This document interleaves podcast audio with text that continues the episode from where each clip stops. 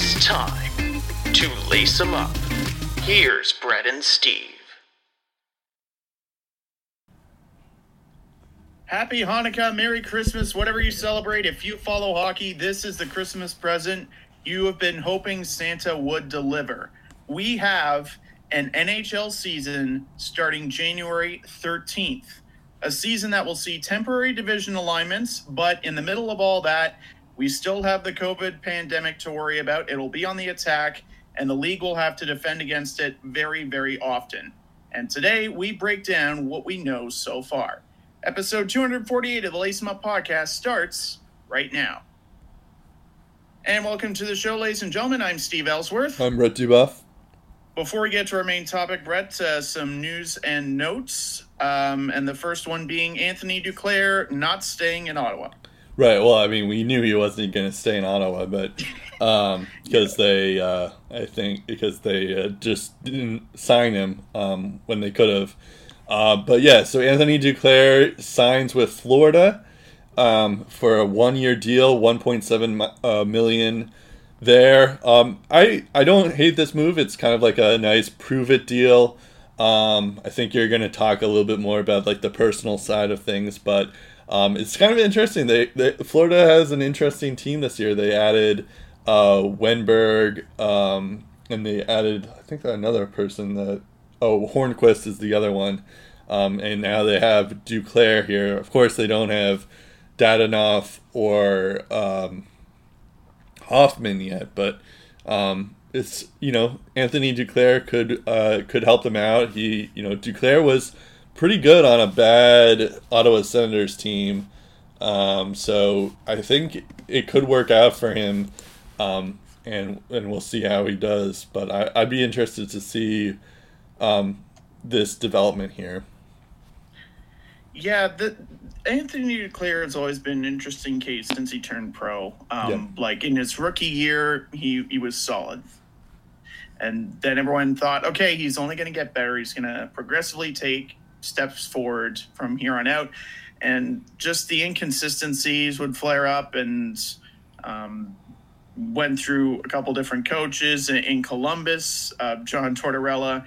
Um, like basically, well, I don't know, basically called him out, but like, you know, he was asked about Duclair's play, and it, it wasn't really promising, and probably a rich start, uh, um, a new start, fresh start could have benefited him, and it turns out it did. Like, he is the 252nd richest forward in the game with this contract, and he was top 15 goals last year on a bad team. So you consider the six role he played in Ottawa, you get him into I don't know, a second or a third line role in Florida, and he could do some serious damage. And that's what Florida needs. They Yeah. are good with their top six. The problem is their depth, their bottom six forwards. They they didn't show up when it mattered, and they need more of that. Anthony Duclair brings more of that depth scoring. He had a career high 23 goals. He had a point per game pace of 0.61 over a full 82 games.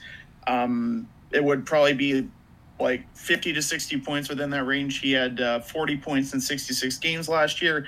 So, all things considered, it was a good year for Duclair. This is a prove it deal for him. And uh, he was uh, Joel Quenneville's, he was on Joe Quenneville's uh, Blackhawks for half a season in 2017 18. So, he knows Joe Quenneville. He seemed to have a great vibes with uh, the Panthers GM Bill Zito. He's very excited to play with the Panthers, to play with Coach Quenneville again. So it just seemed like a right fit. Um, there were rumors floating around that Duclair was offered a three-year deal by the Sens with a higher AAV uh, than the one that he signed in Florida. Those claims, of course, have been disputed because everyone Right. thinks that everyone's just going to leave Ottawa. Um, but uh, Duclair himself tweeted that um, it was an incredible year in 2019 2020 for him and he was very appreciative of getting the opportunity to play in canada's capital uh, nothing but great things to say about the sens fans he called it a very special year um, that he shared with the fans with the city so he, he liked ottawa but and i'm going to preface this i have no idea if this influenced his decision if this influenced his final decision but i'm just thinking he is not a UFA to start. He is an RFA.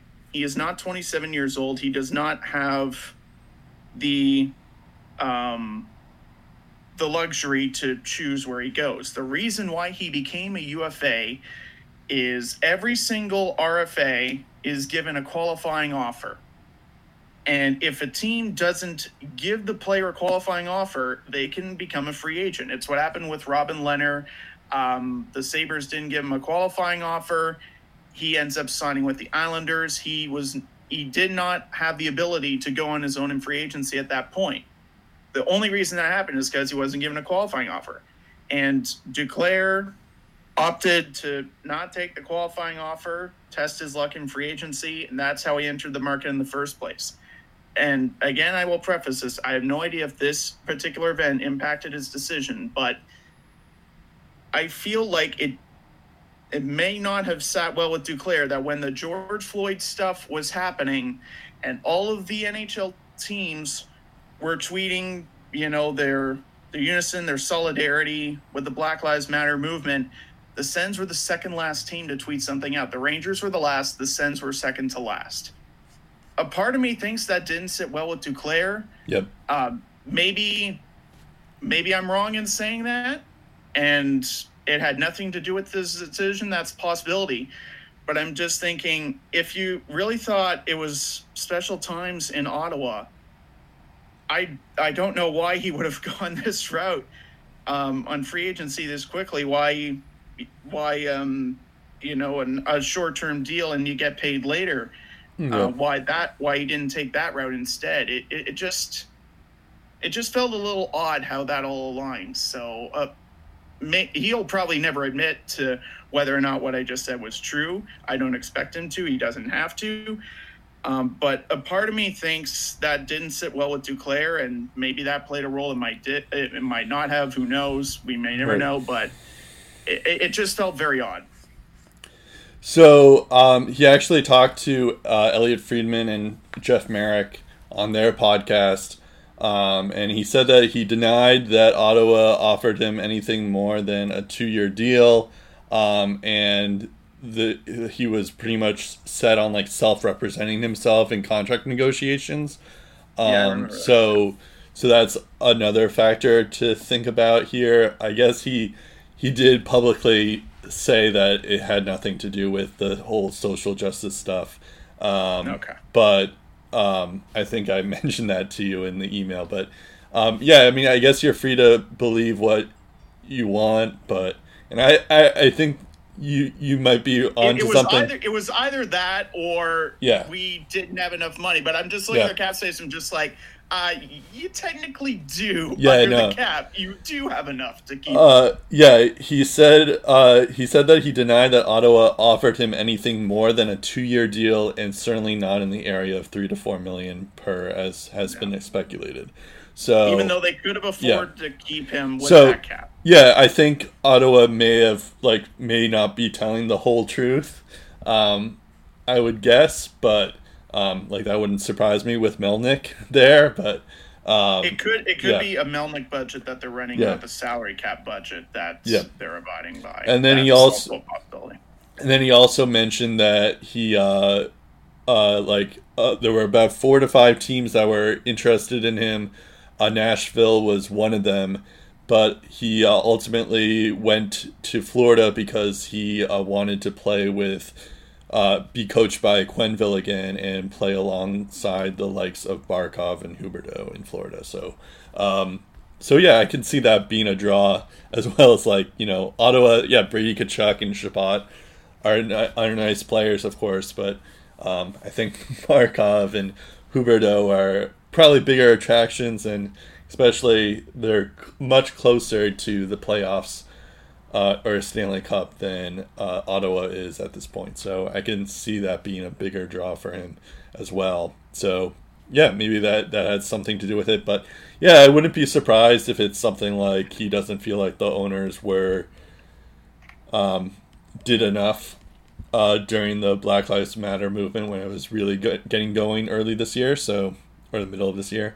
Um, so that's all, certainly a possibility, but I'm not sure if it's the main one. Yeah, and, and there's uh, cases where like hockey players, you know, Yeah. they play their best when they're happy, when they're enjoying the sport. Yeah.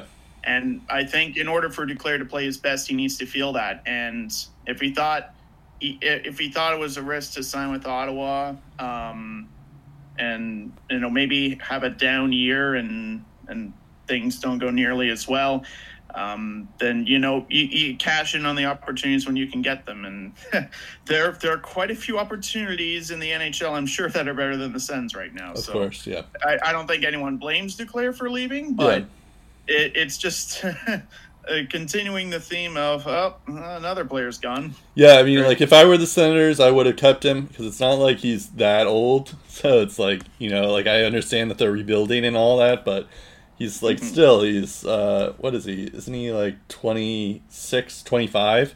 That's not too bad. Mhm. Like when the Ottawa Senators are supposed to be good, he'll be around twenty seven ish, twenty eight. That's not too bad. Um, but yeah, so I, I probably would have kept him, but I guess I can also understand letting him go, especially when you get like Dadonov as yeah, well. that's So the other thing because yeah. they got Dadonov after um, he test he, he decided to test free agency. Yeah. That's a good point. They also paid Matt Murray True. and they got Galchenyuk for cheap. They figured he could be our Duclair this year. So Right. Um, it's just funny, I guess. Duclair goes to uh, Dadonov's old team, uh, so Mm-hmm. it's just uh, it's funny. Um, it's like a trade that wasn't actually a trade.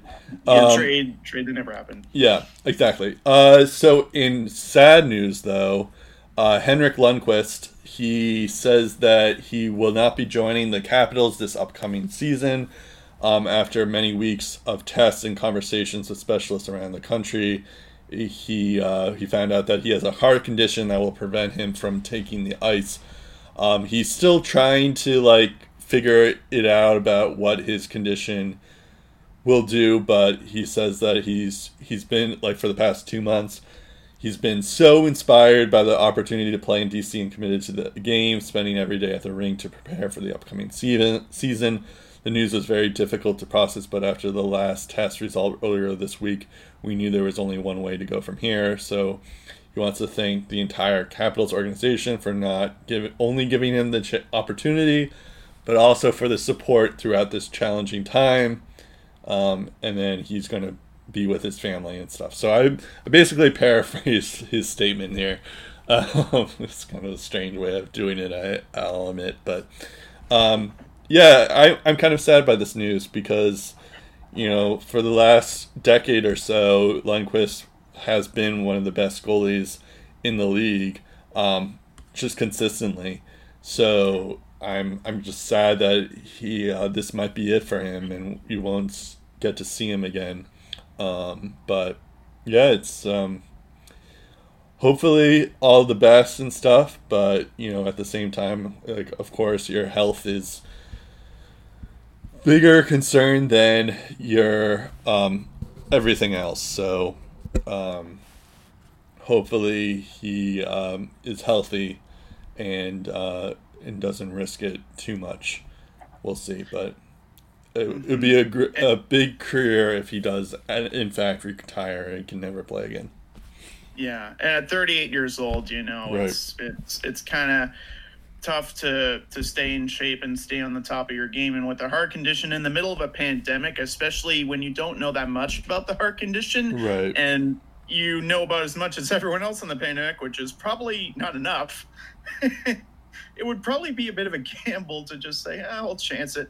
Um, so no, he's he's making the right call here, and it would be just such a shame. It, like, I'm sure every single athlete wants to call their shot and go out on their own terms, and this isn't going out on your own terms. This is at hand Yep. dealt your way and you're forced to deal with the outcome. Um, I would I would hate for this to be how things end. Whenever Lundqvist retires, I hope it's on his own terms and we do see him back. But obviously, he's making a very wise call here, and our our love and support goes to him and his family during this time.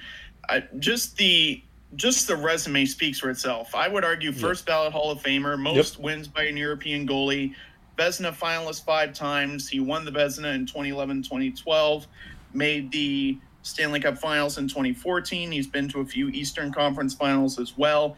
Um, definitely a great goalie with with a lot of with a lot of decent years left, and it wouldn't surprise me if the Capitals try to bring him back. Of course, health permitting.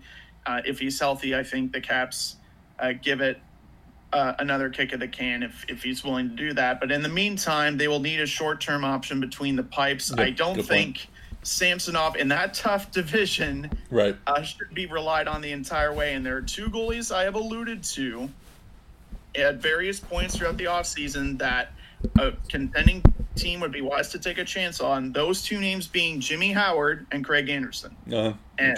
I think both goalies on a contending team, they have a few good years left in them. They could post a pretty respectable win count, like 20 to 30 wins in that neighborhood, even. Uh, Jimmy Howard is a guy that's motivated to write his own story. He doesn't want a pandemic to end his NHL career. He wants to go out on his own terms.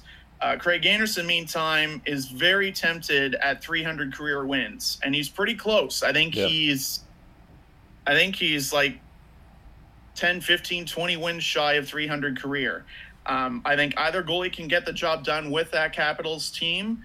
And um, I don't think it's going to be anything more than a year because I think the Caps, if Lundqvist is available and he's healthy and he wants to come back, they do bring him back next year.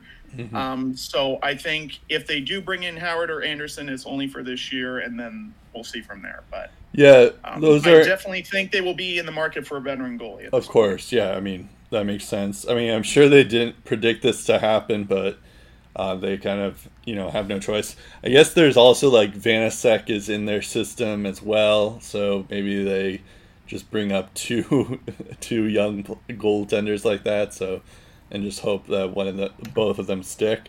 Um, but um, also, I guess I'm looking at Cap Friendly. I guess Cory Schneider hasn't officially signed with the Islanders yet, but uh, apparently he's a free agent here, so that would be an interesting option.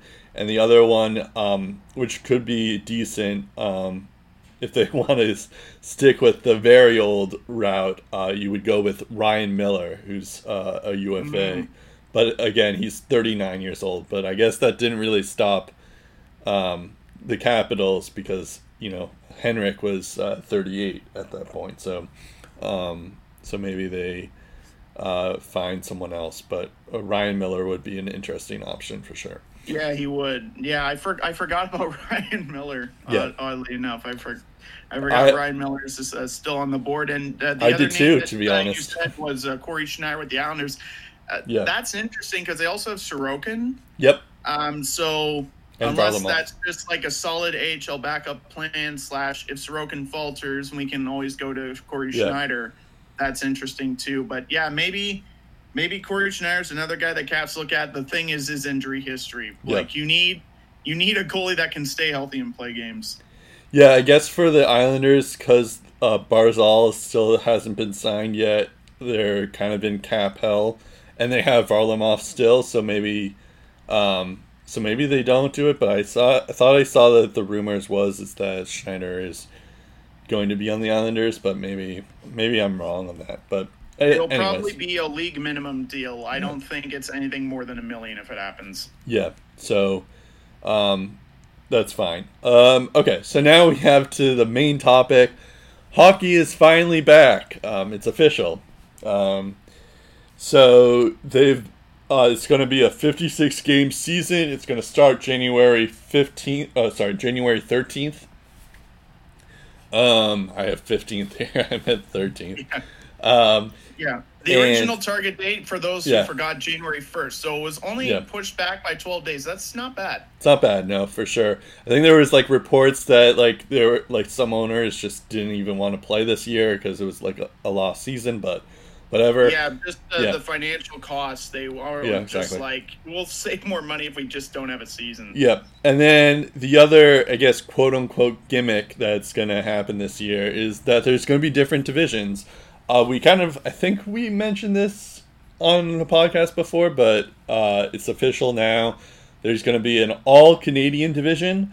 Um, this is, of course, because the Canadian US border is Um, kind of not great at this moment. um, it's Also closed. yeah, it's closed exactly, so it's it's not um, ideal for t- uh, a league that has seven teams in Canada and twenty one in the U.S. I think I did my math wrong there, but uh, There are seven Canadian teams. There are 23, 23. or 24 in uh, America, and it'll be 25 next year when Right. Seattle joins. okay, so twenty four.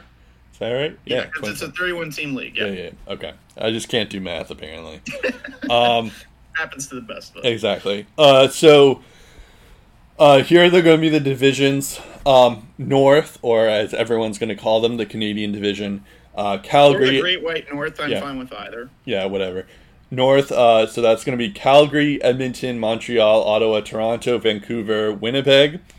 Um, then you have the West Division, which is Anaheim, Arizona, Colorado, LA, Minnesota, San Jose, St. Louis, and Vegas. Uh, then you have the Central, which should be the Midwest or the South, in my opinion, but whatever. Um, it's uh, C- Carolina, Chicago, Columbus, Dallas, Detroit, Florida, Nashville, and Tampa. Um, and then the East um, is my my Bruins, uh, the Sabres, uh, Philly, Pittsburgh, the Islanders, Rangers, Devils, and then uh, the Capitals. Um, so, yeah, that's um, and that's called the East Division. Um, so each team um, in the West, Central, and East are going to be playing eight times uh, with each other. So, like Boston would play Buffalo eight times, and Boston would play Philly eight times, for example. Uh, but the Canadian divisions, divisions would play nine or ten times uh, because you know there's seven teams instead of eight, um, and so you can't really do that evenly, I guess. But so like Ottawa would play Toronto ten times, Ottawa would play Vancouver ten times, um, or something like that. So um, it'll be definitely exciting. I think I saw that like there's going to be a lot of home to homes and like theoretically like there's going to be like matchups where like teams are going to be playing four times in a row, um, like back to back to back to back kind of thing. Um, of course, there's going to be games in between, but like it's going to be kind of like a mini playoff series kind of thing, uh, which could just increase. Like the bright side is it's just going to It's gonna be a bunch of like mini tournaments Yeah. that you would play like when you were ten or whatever. yeah, exactly. It's just going to be You like just go to you just go to like a town for like a weekend. You play like four or five games in a span Exactly. of two days. and it's just, it's just going to increase the rivalries even more. Um, Yeah, we're- yeah. we're- If you if yeah. you want if you want Edmonton and Calgary to uh, to Uh, calm fully- things down, I don't think it's gonna work this year. yeah, exactly. I think Um, that that rivalry is really gonna heat up. Yep. So, um, the in terms of the playoffs, uh, the top four in each division will make the playoffs, um, and then they recede once they get to the conference finals. I assume they're gonna bubble eventually once it gets to the final four, um, because then they'll have to like work out the Canadian stuff um, with the U.S. team, uh, with the three other U.S. teams and stuff. But um, good so I eventually I would assume they're going to do that, but that's not official yet. And um, and maybe they're assuming because of all the vaccine stuff that maybe there'll be fans. Uh, which actually brings me to my other point that Dallas has announced that they're going to have some fans, like at least five thousand, which is crazy. Florida What a has Stanley Cup Yep. run will do. yeah, Florida has also announced that they're going to have fans too, but uh, they haven't. surprised. at Yeah, they haven't announced the maximum yet. Um, this I don't really understand because, like, yeah, I, I mean, I do understand it, but like, I get that this has been this is financially a lost season because every team's going to be losing money regardless, um, and so you have to like do something to get make up some money that you're going to lose already, but at the same time, like like you know they've done this for football like they had some fans in li- a limited capacity you know distance apart and all that stuff with mask and all that stuff and you've done that for football you've seen that for the world series in baseball um and you know you even had like wives and children in the NBA bubble eventually. Um, but like the only difference is is that for at least for football and basketball or uh, football and baseball is those were outside. Um, and like the the this coronavirus doesn't spread when it's outside. That, that's like the, it's been proven that it's not as um, lethal when you're outside compared to when you're inside and and all that stuff. So i i'm just envisioning like there's going to be a game when like a fan has covid and he's just that person's gonna like spread it to everyone in the building. So it's just like that's that's gonna be a super spreader if that actually happens. Um, and I mean, as much as I want to see live hockey, I don't know if I would ever do that um, until it's safe. Um, I know there were some reports that like there some teams were thinking of just having like playing outdoors uh, and all that stuff just so that they could Your have fans. being one of them, I'm pretty sure. The yeah the Bruins were one of them uh, for sure. Um, yeah, it would be kind of cool to just have them in Gillette Stadium or something, but um, it hasn't been announced yet. Um, so that would be kind of cool and interesting as well. Like here, this is gonna be a weird season. Just even get weirder and weirder. That would be that would be fine by me. But I don't know. It's just it'll be weird but that's that goes to our next question is like what is our general thoughts on this format what will happen when a team inevitably gets infected by this virus because i think it's not a question of if this will happen it's like when this will happen because you know this has had like covid has affected people in the NFL. It has uh, for a short while in the baseball too. So, um, not so much in the bubble for both basketball and hockey, but um, I'm sure it's going to happen for both both those leagues now. Um, so, I I feel like what's probably just going to happen is they're going to take it year by year and like postpone some games and um, if they're gonna have to can they may have to cancel some games if it comes down to it um, and then they'll just go by winning percentage for the playoffs um, that would just be my guess um, but yeah that's probably um, what will happen yeah um, but I'm, I'm at least excited that they have a season and it's it's gonna be interesting with these new divisions And a bunch of reverse retro jerseys. Yeah, a bunch of that's that's also true too.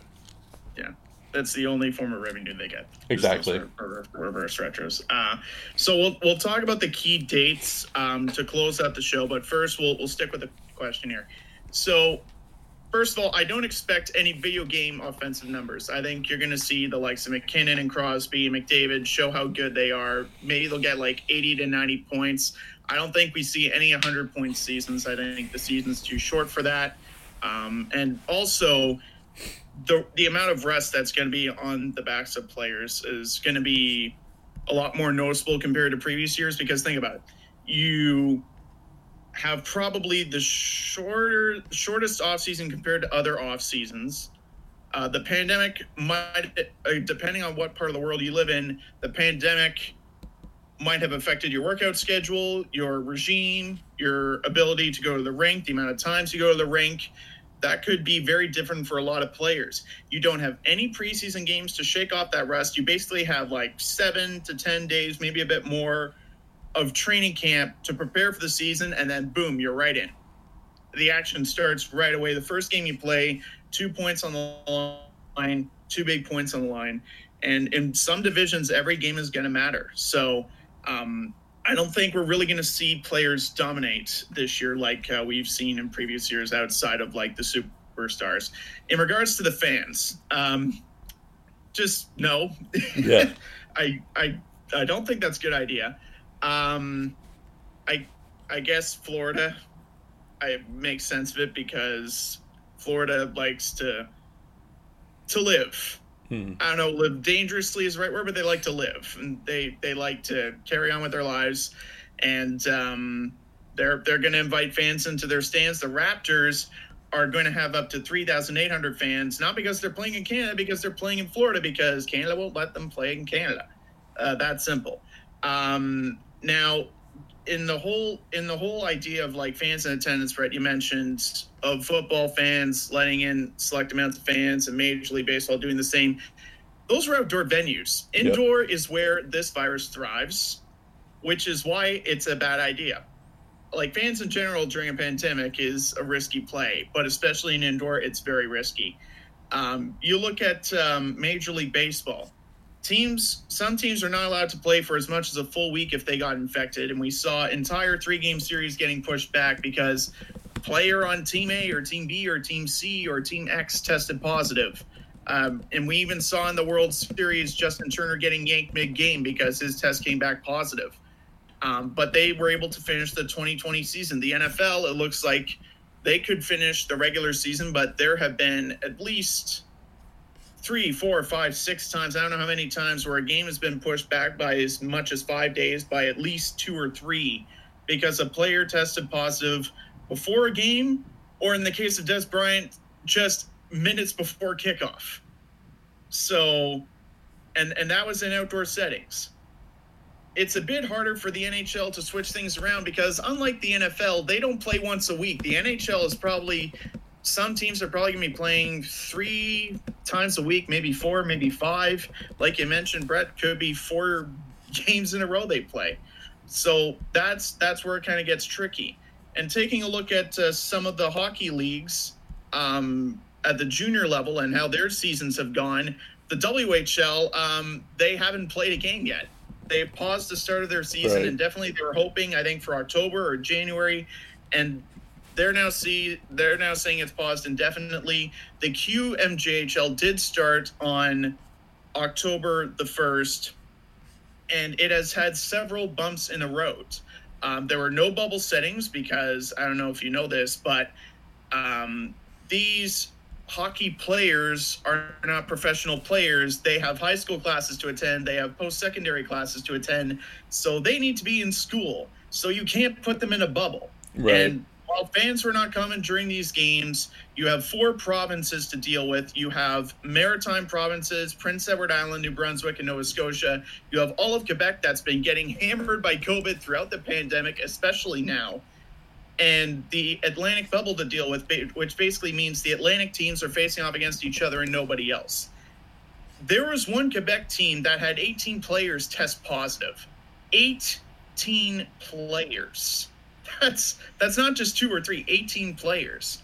And some of the maritime games about a month or so ago were postponed because of new cases popping up in communities, not on the teams themselves. Right. And we even saw regular season action get suspended for weeks in an attempt to get things under control. Just a lot of costly turnovers with this whole launch. And then you have the OHL that's considering, oh, should we allow body checking? Should we allow fighting? Um, because the government might not allow us to, the provincial government. On top of that, Ontario on Boxing Day is set to enter a province wide lockdown Northern Ontario, it lasts 14 days for places like the GTA that have been getting wrecked. For um, they've been locked down already for about a month. Windsor has been locked down. They have an OHL team. Um, Ottawa's going to get locked down for 28 days, even though their numbers have been far better than those. Um, but they're in southern Ontario, so all southern Ontario they get locked down for 28 days. And Doug Ford, the premier of Ontario, hasn't really said, yeah, we'll allow the Sens and Leafs to play home games, though. He hasn't said that. So you look at the OHL that's set to start February 4th. We'll see what happens with that because Ontario is not doing so well. You also have three American teams to manage through that. There are just so many logistics there of what governments will be allowed or will will permit teams to play in their respective buildings, even if Canadian teams are playing in their own division um, there's no guarantee that all provincial governments involved, and there are five of them. There's BC, there's Ontario, there's Quebec, um, there's Alberta, and there's Manitoba. There's no guarantee that all five governments are going to say, "Yeah, we're okay with this. We're right. okay with you coming into our province and playing NHL games." So there are just a lot of things, a lot of roadblocks that could throw the NHL for a loop. And all it takes is one positive case to throw an entire season into flux. And I really hope I'm wrong when I say this. I think at least 20 games this season will be inconvenienced in some way by a positive case. I will say at least 20 games. Yeah, I can see that happening for sure. Um, definitely, um, it's definitely like you're playing with house money in a way. So, um, yeah, I could definitely see that happening for sure. Um, and and there's also another point that I'll get to before we get to our next point, Brett, and it's a very important one. The NHL venues don't just house hockey games; they house NBA games. Right. The Dallas Stars share the same building with the Dallas Mavericks. The LA Kings share the same building with two NBA teams. Yeah. The Rangers they also house the New York Knicks. The New York Islanders play sometimes in the same building as the Brooklyn Nets. And how did the Ottawa Senators, which was the first NHL team to get how did they contract the virus? They contracted it in California during a Death Valley road trip. Their final game was in was in LA. They lost, and then the season was postponed because Rudy Gobert tested positive, and then the NBA suspended its season, and then everyone else eventually followed suit. The Brooklyn Nets, I believe, were at the Staples Center a few nights before the Sens were there. And the Sens didn't get it from an NHL team. I'm pretty convinced they got it from NBA circles. Yep, definitely possible. So there's also that. Yeah, you true. have to manage the NHL teams and the NBA teams and keep track of where they are. And I think communication with the NBA is absolutely critical to the success of this season because if that falters as well, it's going to be awfully tough to track this virus. A virus that is already tough to track as you can't see it. So everyone needs to be aware of what everyone is and what everyone's doing. And with teams coming in and out from two different major sports leagues, who are just trying to carry out their season like everyone else is, that's not going to be easy to pull off. So there's also that to consider. Yeah, that's a good point. I hadn't really considered the NBA. Like a lot of teams, you know, sh- or a lot of arenas share an NHL and an NBA team. So, um, like the NBA also has to be careful. It's also kind of interesting because you know both the NHL and the NBA were praised for how they handled the bubble um, during the playoffs this you know from August to September um, but uh, you know now it's like they're they, they don't have the luxury of doing a bubble because they have to involve so many more teams than they did when they had the bubble um, and you know it's just not a sustainable way of doing things so um, they have to figure that whole thing out um, so yeah i guess that's also good. I think I have some faith that they'll be okay, but yeah, I think eventually some some games are going to have to be canceled or maybe the playoffs going to be postponed. Um, I do have some faith that this vaccine from Pfizer and Moderna are going to help matters out just in the long grand scheme of things. So we'll see how that goes. Um, and, and maybe that will be helpful. But I think like I assume that's why during like when they mentioned the playoffs, I was thinking like, oh, they probably think that they're gonna have fans in the playoffs. Um, that's probably one of their focuses there. So uh, maybe that's another thing to consider is that maybe eventually they're they have hope that like this vaccine's gonna help matters and and all that stuff. So that's another area to think about too. But uh, yeah, we'll we'll see. Um, uh, just just to just to keep everyone up to speed on the events, we all Sure. know the puck drops January 13th, 56 game schedule for the regular season. Trade deadline listed April 12th.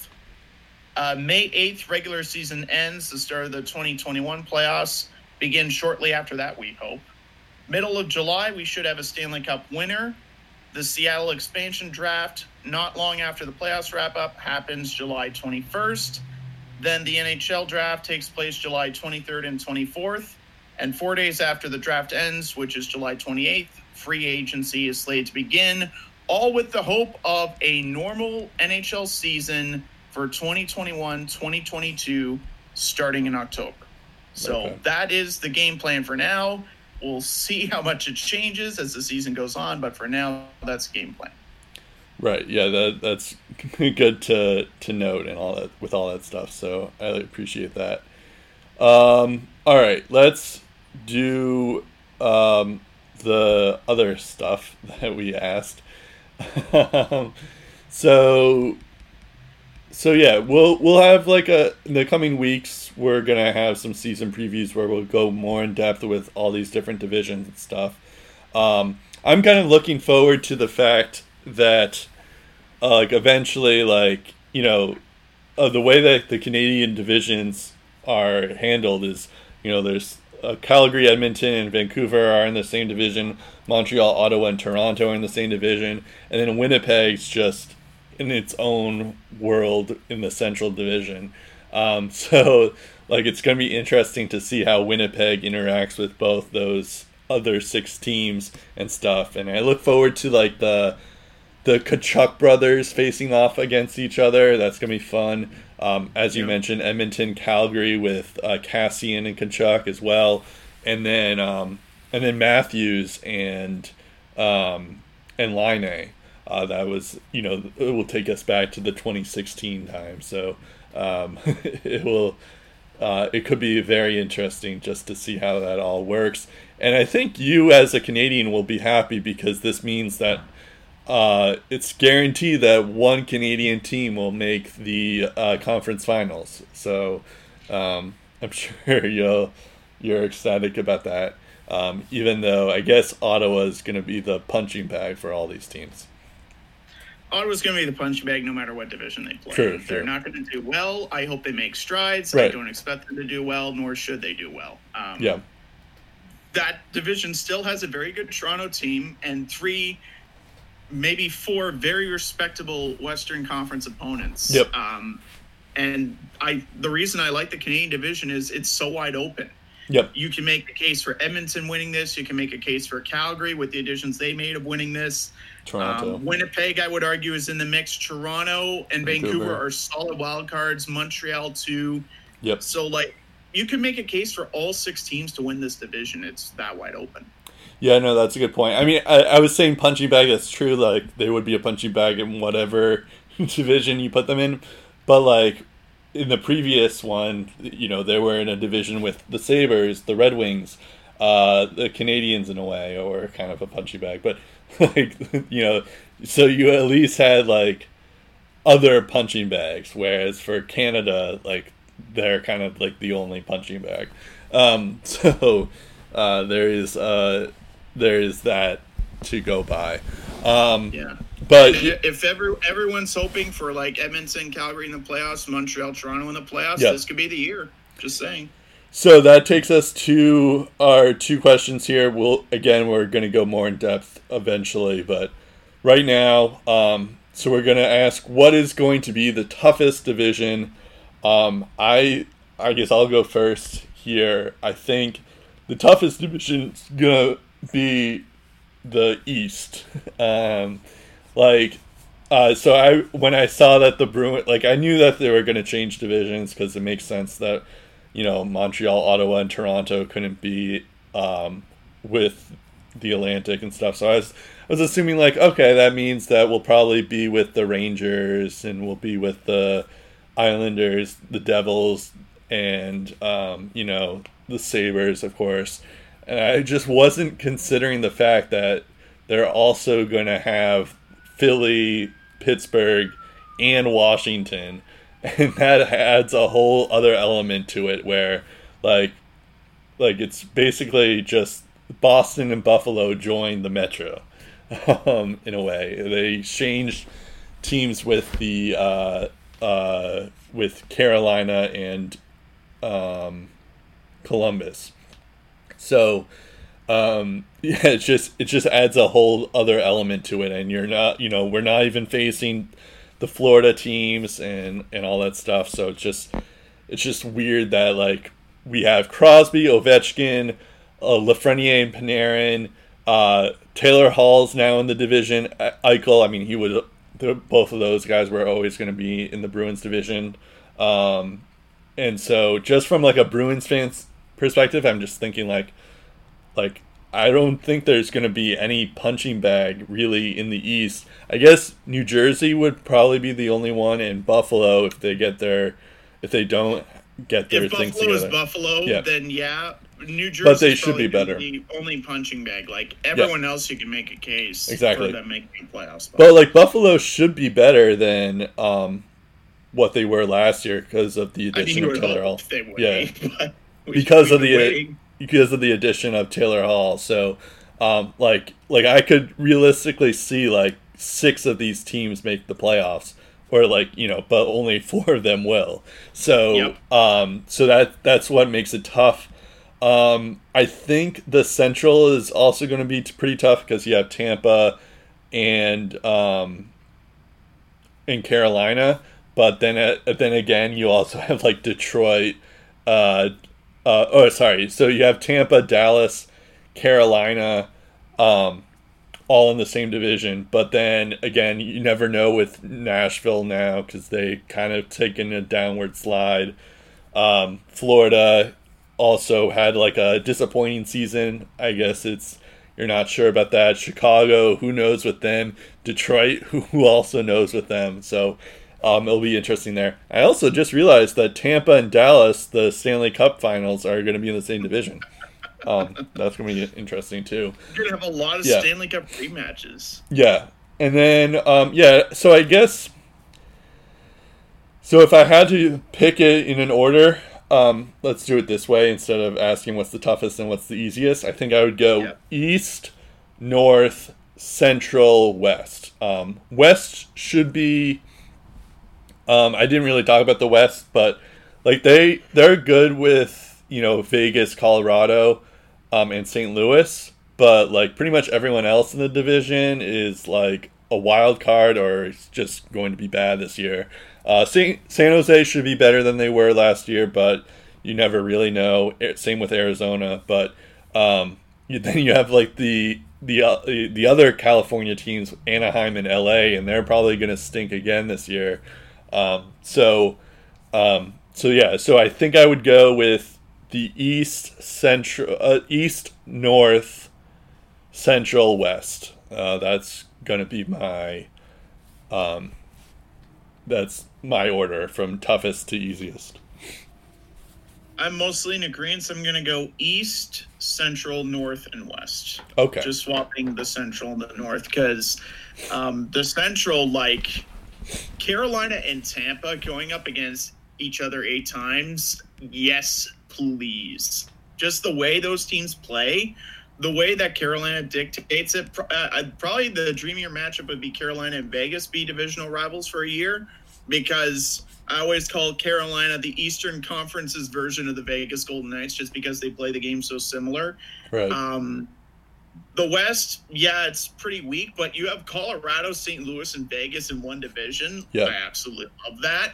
Um, the Sharks, it was going to be tough for them to bounce back no matter, even if they were in the Pacific, it would be tough for them to bounce back. Um, but it's certainly going to be just as tougher now. Um, but but yeah, I think everything runs through the East, and there's going to be. I I will say this.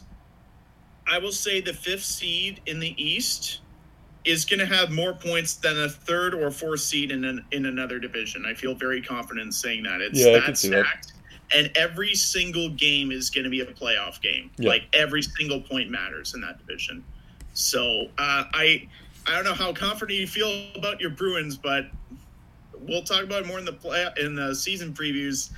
I think it'll be very tough for them to make the top four. I really do, just Yeah. with the amount of talent they're going up against, and also I think Pastrnak and Marchand are not 100 percent either. Right. So yeah, that doesn't help. No, that doesn't. Um, I I feel more confident if Pastrnak and uh, Marchand were back in time for the playoffs, uh, or you know, back in time for the season. Uh, but like, so I guess reports are that Pastrnak's going to be back in mid February.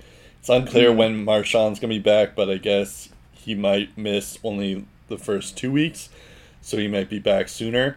Um, but yeah, so that's that's I think it's all dependent on how the Bruins do without those two guys, um, because we really need those guys. Um, and of course, like you never really know with how Tuukka Rask is going to do because this is going to be another time when, um, you know, he's going to be, uh, you know, like that famous time when he opted out in the playoffs. You don't know about that whole thing, so. Um, but yeah, it's it's going to be tougher for sure because like we have Crosby and Ovechkin in in in the division now, and like you know Carter Hart's no slouch. Uh, same with you know Barzal and and crew. Um, you know, and the and the Rangers are are building on something, and they're going to be scary in the next couple of years. So um, yeah, it's gonna it's gonna be tough. Uh, I I think, and I'd be disappointed if they don't make the playoffs, but at the same time, as like I just mentioned, I wouldn't be surprised at the same time. So. Um, yeah, because like they went up against Tampa and Toronto in the Atlantic, and that was a pretty tough uh, position to be in for the Bruins. And yeah, Florida was also in the mix too, but Buffalo, Ottawa, and Detroit were in their division. All missed the playoffs. Only seven teams missed the playoffs. Three of those seven teams were in the Atlantic, and right. Montreal barely made it. So yeah. compare that to the teams they're going up against this year. It's definitely a much uh, tougher task for the Bruins. And while we're on the subject of injuries, um, there's reports that Kucherov could start the season on long-term injured reserve for all, all you fantasy nerds out there, hoping to snag him. Just buyer beware there. And also the uncertainty of is Stamkos 100% or not. So right. Tampa, speaking of Atlantic Division teams, uh, they could be in for a rough start in the Central too because of yeah. injuries to star players. So I hope Brayden Point's ready to go because might have to carry them. Yeah, that's a good point. Uh, yeah, it seems like Kucherov and Stamkos are also in the same position as the Bruins are, so we'll see. Mm-hmm. Yeah, I don't know. It's it's going to be an interesting season with these new divisions. Um, but like I guess, I guess to your point, it's going to like develop more rivalries, I imagine, um, and something mm-hmm. like that. So, um, which which I yeah. think in the NHL is kind of like what you want. You like yeah like kind of like expansion like you, you want to expand the game and grow the game in yeah. places where it where it hasn't been well known and yeah. you you want to go to places you haven't gone before and right. like really make a name for yourself like you did in Vegas years ago and now Vegas as a team. Right. So in a roundabout way, it might help the NHL in some ways down the road by developing more of these rivalries that otherwise wouldn't become a thing because right. they playing in opposite conferences. Yeah, I mean, like there there was already like rivalries already with like all the California teams, New York teams, and uh, P- Pennsylvania teams t- together, and all of Canada uh, together. Uh, but yeah, this is going to increase it even more when you consider the fact that they're going to be playing like back to back to back to back um, sometimes. Yeah. And um, yeah, when you play each yeah. other a lot, like that's that kind of fuels the hatred exactly. in a way. It's just like you're playing mini playoff series with seven other teams, um, and yeah. that's and then you go to the actual playoffs uh, where you do it again. So um, could, could, be how the Red Sox and Yankees developed that decades long rivalry. Right. Basically, yeah. So still that's how you do it. So um, yeah, I mean, like it, it makes sense logically just how they did it because they did it regionally and what's closer regionally. But um, yeah, so it's it, it'll be interesting to see how it goes. And again, as we mentioned before, we're gonna have more in depth season previews in the coming weeks. Uh, also, I we got rave reviews from people who love that interview with Jack Adams.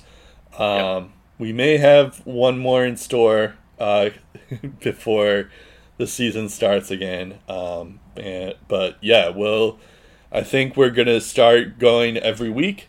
Um, yeah. And again, because now that we have an official season, we can uh, start to figure things out. And I have a feeling that guys like Mike Hoffman, uh, Sami Vatanen, Erik Haula, um, I think I'm missing one other key free agent who hasn't signed yet, but those guys are going to be signed pretty soon uh, as well. So um, we'll get to that when that happens. Oh yeah, I forgot to mention that uh, Ilya Kovalchuk has signed with a KHL team, so he's uh, I guess he's retired for the second time, but this time it wasn't because to get out of a contract. It was because uh, he was a free agent. It was and age he- catching. Yeah, and he couldn't wait any longer.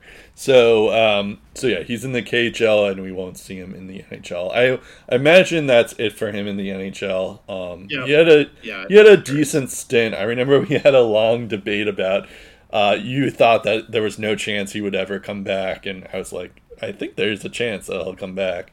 Um, but I think we weren't we weren't sure how good he was going to be, and that was the question. He was okay. He had some some stints and some moments here and there uh, during his Probably the second most stint. successful shortest stint he ever had was Yeah. Montreal. Like he did Montreal was pretty well good. Yeah, he he did well there. Um, I mean, I guess he was more known for the L.A. Kings time, but um, or that that was where he spent the most time there. But uh, yeah, I think you're right. He's he was more well known for the uh, Montreal times because uh, he was the spark that they needed at the time. Um, Yeah, so that's about it. I'm Brett Duboff. Oh wait, I, I'm Steve Ellsworth, and uh, before we wrap Right. up, uh, Brett, where can people find Yeah, us on right, uh, right. the media platforms? this is like our 250th episode, and I, I Soon to be 250th episode. We have Yeah, yeah, um, yeah. We're at 248, right? Yeah, Um, so one more than that. one more. Um, yeah, I. So what what do we have going on? Um, we have Lace Up podcast in our Twitter. Our SoundCloud is Lace Them Up. Our you know our Spotify and iTunes are Lace Them Up as well. Um, you are also on Facebook, although we don't really update it that often. And now that's about it. I'm Brett Duboff. I'm Steve Ellsworth, and we will talk again in episode 249 of the Lace Up podcast. Cool, cool.